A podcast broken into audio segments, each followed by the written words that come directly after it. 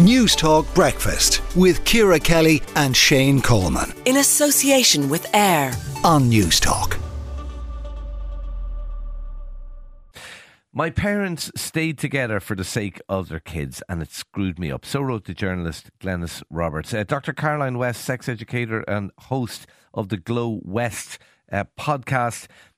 Is it ever beneficial for parents to stay together if there's conflict in the relationship, do you think? I think it's complicated.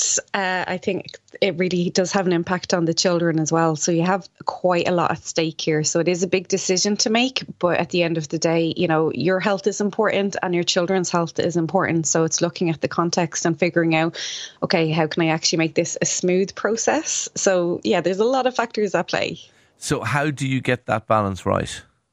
So if there is abuse or conflict in the relationship, then it's a completely different situation to if you're just, you know, unhappy together and breaking up. So if there is abuse, you know, you do have to look at the impact of the children seeing that abuse. You know, witnesses to domestic violence, you know, does have a massive impact on children and does help, does interfere with their adult relationships when they grow up and impacts their health as well. So huge, huge, huge impacts on people. But if there is no abuse and it's just, you know, a natural breakup and that's it, you're going to have to look at, OK, how are we going to manage? You know, are we going to sleep in the same bed still? Are we going to sleep in separate rooms? How are we going to explain that to the children? How are we going to explain the disruption in the routine and the fact that mommy and daddy aren't cuddling together anymore? You know, things like that. So you really have to have some strong communication skills here, because they will pick up on absolutely everything. They're little sponges, kids are. So, you know, everything that you do will be mirrored back to them, you know, as a role model situation. Okay, so you're saying it's about communication. You need to talk to your kids. Absolutely. You know, they're going to feel insecure. They're like, oh, you know, my parents are breaking up. What does this mean? You know, do we have to move to a different house? You know, does that mean that they don't love each other? Do they not love me anymore? Like all these kind of big questions that can be really hard for children to wrap around, you know, in their own heads by themselves. So it is important to talk to them. And if you don't have the skills to talk to them, you know, there is support and help available out there, you know, but it is something that you have to actively tackle. Otherwise, it does lead into their adult relationships, and children that, you know, have been witnessing domestic violence and abuse at home, you know, they're more likely to grow up to either be abusers themselves or to be abused themselves in their adult life. So to come back to the answer to the first question I put to you, can it be beneficial for parents to stay together for the kids? I mean, I think you've answered in terms of if it's abuse or if there's conflict. I think it's a pretty clear answer to that. If there isn't, though, is there a clear answer? Or are you saying it kind of depends on the circumstances?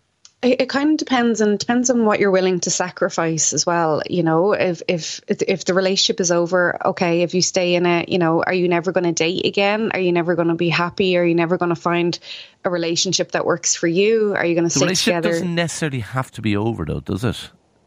It doesn't necessarily. Sorry, I'm not coming down either side of this. I'm just saying it doesn't necessarily. I mean, you could have an imperfect relationship that you're persevering with. Oh, absolutely. Many relationships are imperfect. And I'm not sure there is such a thing as a perfect relationship. You know, they all take work, you know, and if you're in a situation where you're not sure if it is the end of the relationship or just, you know, you have niggly bits that you're just kind of butting heads on, you know, well, then couples therapy is really good then for sorting that out, because, you know, it's not like we're born with the skills to know how to deal with relationships and deal with marriage and divorce, you know, so it takes a little bit of extra work sometimes. And you know, it's like if you wanted to go cooking, like you guys were just talking about, you go and learn, you know, you learn how to melt your butter in the microwave or whatever it is.